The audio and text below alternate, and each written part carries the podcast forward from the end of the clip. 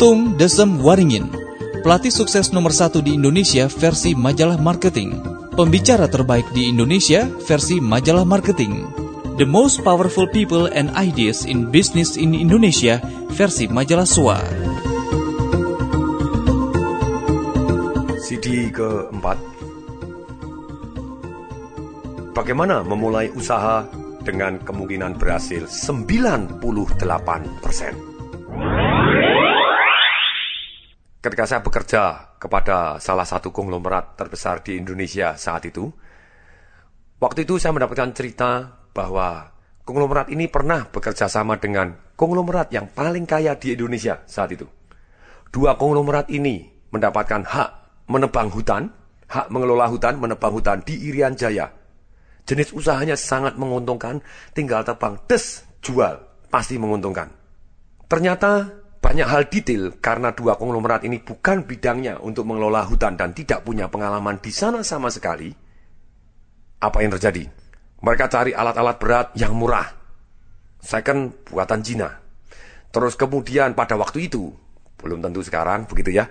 Pada waktu itu buatan Cina sangat-sangat ringkih, gampang rusak. Dan ketika rusak di Irian Jaya, ternyata harus dikirim ke Jakarta dulu baru bisa dibetulkan dan baru dikirim lagi pakai kapal makan waktu yang sangat lama pergi ke Irian Jaya.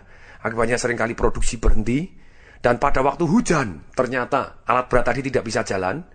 Padahal walaupun konglomerat ini banyak uang, biasanya dia menggunakan uang orang lain, yaitu uang bank.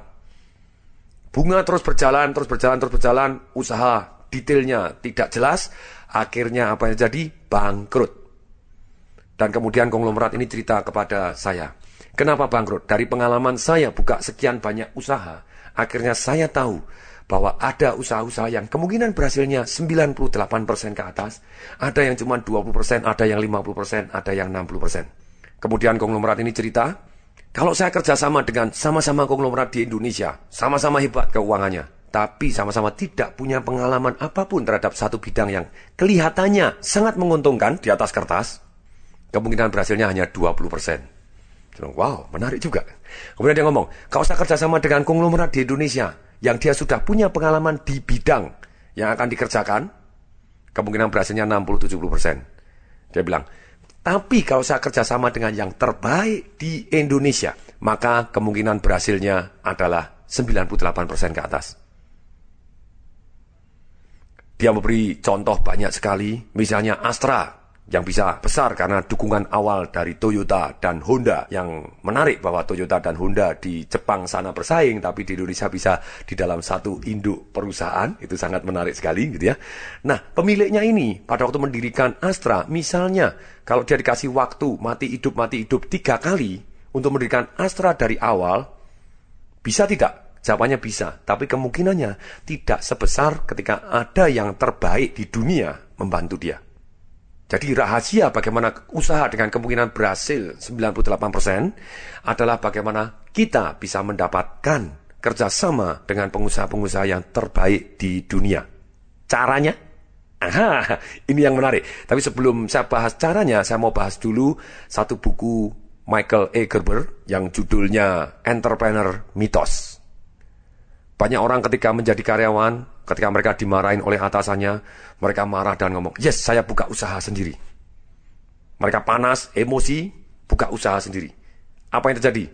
Statistik di Amerika, saya tidak tahu statistik di Indonesia, dikatakan di oleh bukunya Michael Egerber, 80% usaha mati di tahun pertama. Kemudian sisanya yang 20%, 80%-nya lagi dari 20% tadi atau 16% mati di 4 tahun berikutnya. Jadi usaha-usaha yang bertahan lebih dari lima tahun ke atas itu hanya tinggal 4% doang. Kenapa menurut Michael Egerber? Karena mereka tidak mempunyai orang yang tepat, tidak mempunyai sistem yang tepat. Kalau usaha tadi dikelola seperti franchise yang di mana mempunyai sistem yang kuat, urut-urutan kerja yang baik, yang di mana kalau urut-urutan kerja tadi diikutin, maka hasilnya plus minus sama, itulah sistem. Kita butuh sistem yang kuat. Nah, sekarang mari kita bahas bagaimana caranya perusahaan-perusahaan yang terbaik ataupun orang-orang yang terbaik di dunia mau kerjasama dengan kita. Saya beri contoh saya pribadi. Ketika saya ikut seminarnya Anthony Robin, World number one success coach. Pelatih sukses nomor satu di dunia. Saya sangat-sangat tertarik bisa dapatkan ilmunya dia semua. Saya sangat tertarik untuk bisa menjadi authorized consultantnya di Indonesia. Saya sangat tertarik untuk bergaul dan kerjasama dengan yang terbaik di dunia. Pada waktu itu, ketika saya ikut seminar harus bayar 10 ribu US tanpa tiket pesawat tanpa hotel di Hawaii selama 8 setengah hari dengan tiket pesawat dengan hotel sekitar 13.500 US dengan sengaja membawa kartu nama yang begitu banyak untuk berkenalan. Kartu namanya waktu itu tidak ada jabatan, tidak ada apa-apanya. Di balik kartu nama saya tulis.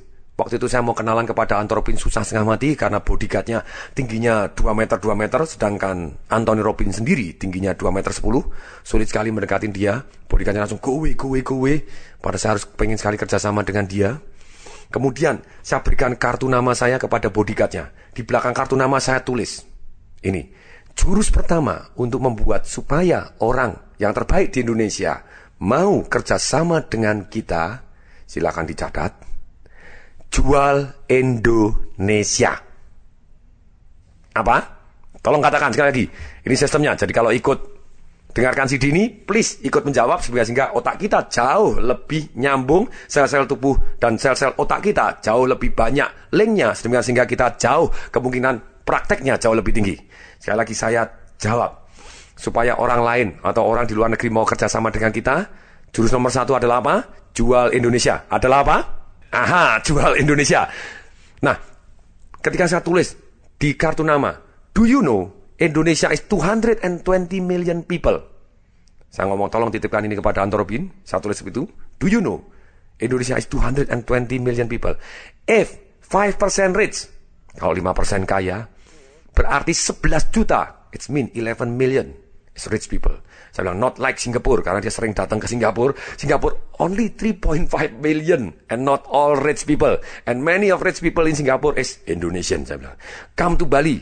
I will help you to sell seminar there. I promise to bring 500 people. Nah saya titipkan kartu nama nih kepada bodyguardnya, kepada kepala bodyguardnya. Istrinya lewat saya titipkan kepada istrinya. Kepada GM-nya saya titipkan kepada GM-nya. Saya, direkturnya lewat saya titipkan kepada direkturnya. Presiden direktur perusahaan Tony Robbins Company saya titipin semuanya. Ketika saya titipin semuanya, masih tidak ada sambutan. Sekian hari kok tidak ada yang ngajak saya ngomong. Saya pergi ke resepsionis di hotel. Saya bilang, Tony Robbins kamarnya nomor berapa? Tidak dikasih tahu karena dicurigain nanti pisang makan pisang gitu ya. Ya udah saya titip. Saya bilang, please kasih kartu nama ini ke kamarnya Anto Robin. Kamu tahu nggak, 200, nasibnya 220 juta orang berada di tanganmu. Kemudian pada waktu akhirnya di hari terakhir, hari ke-9 seminar, kemudian saya sempat lari di belakang panggung, saya pegang tangannya Anto Robin. Pak, dia tingginya 2 meter 10 dan melirik ke bawah melihat saya. Yes, what's up? Give me 30 seconds. Saya bilang, kasih saya 30 detik, 30 detik. Kebodikannya, go away, go away, no time, no time, no time. Antropinya sangat baik. Sure, what's up? No problem. Dia bilang gitu. Oke. Okay. Oh, do you know? My name is Tong Desemaringin. I come from Indonesia. Langsung dia nyantol. Oh, yeah, yeah, yeah, yeah, yeah. You are the one that have so many cards, yes? Dikira, ya bener kartu saya. Langsung saya bilang, ya, yeah, ya, yeah, that's me, that's me. Do you want some more? Saya bilang gitu, saya kasih kartu lagi. Nih, masih punya kartu nama lagi. Saya bilang, dia langsung senyum. Oh, you so good kan. Dan kemudian dia ngomong, yes, what's up? Okay, please come to Indonesia. I will bring you 500 people to attend your seminars gitu ya, at least gitu ya. Kemudian dia ngomong, sure, how about April? Wow. Langsung dia tahu, how about April? Jelas sekali dia ngomong waktu itu. Bagaimana kalau April pada waktu tahun 2001? Bagaimana kalau April tahun 2002? Saya dan dia bilang itu deal kalau istilahnya sekarang begitu ya dan gitu ya selesai oke okay. Sure, nanti kita kontak. Kamu kontak ya kepada Mr. Sam nih, presiden director saya gini nih. Yes, I will contact through internet. Oke okay, ya, gini nih. Dia langsung, wih, I feel good gitu ya. Ternyata terjadi masalah pada waktu itu tahun itu demo-demo gitu ya. Demo-demo anti Amerika, anti apa. Padahal Antropin sendiri sangat peaceful, dia sangat-sangat luar biasa peaceful gitu ya. Banyak orang tidak suka dengan presiden-presiden yang tidak peaceful. Yang ini satu ini sangat peaceful, sangat damai gitu ya bahkan banyak orang yang kepingin sekali kalau dia jadi presiden mestinya dunia ini jauh lebih aman dibanding yang cinta perang cinta perang ini gitu ya. Nah tapi pada waktu itu akhirnya sebenarnya tidak dijadikan. Tapi apa yang terjadi? Saya sudah punya connect dan kenalan.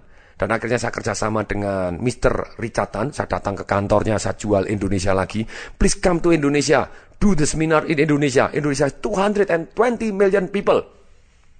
Tapi itu pertanyaan yang bagus. Untungnya pada waktu saya ngomong Indonesia is 220 million kepada Anton Robin, kepada Richard Tan, kepada siapa pun sampai hari ini.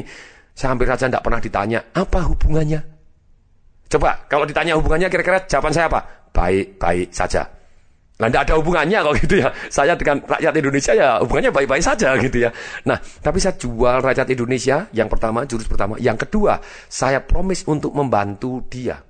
Jadi saya bukan kenal dengan orang yang sangat sukses tadi untuk cari kerjaan, atau cari sumbangan, atau cari utang, problemnya yang terakhir tuh kebanyakan orang malah tiga-tiganya dirangkap sekalian. Kalau tidak cari utang ya cari sumbangan sekaligus cari kerjaan. Nah itu yang repot gitu ya.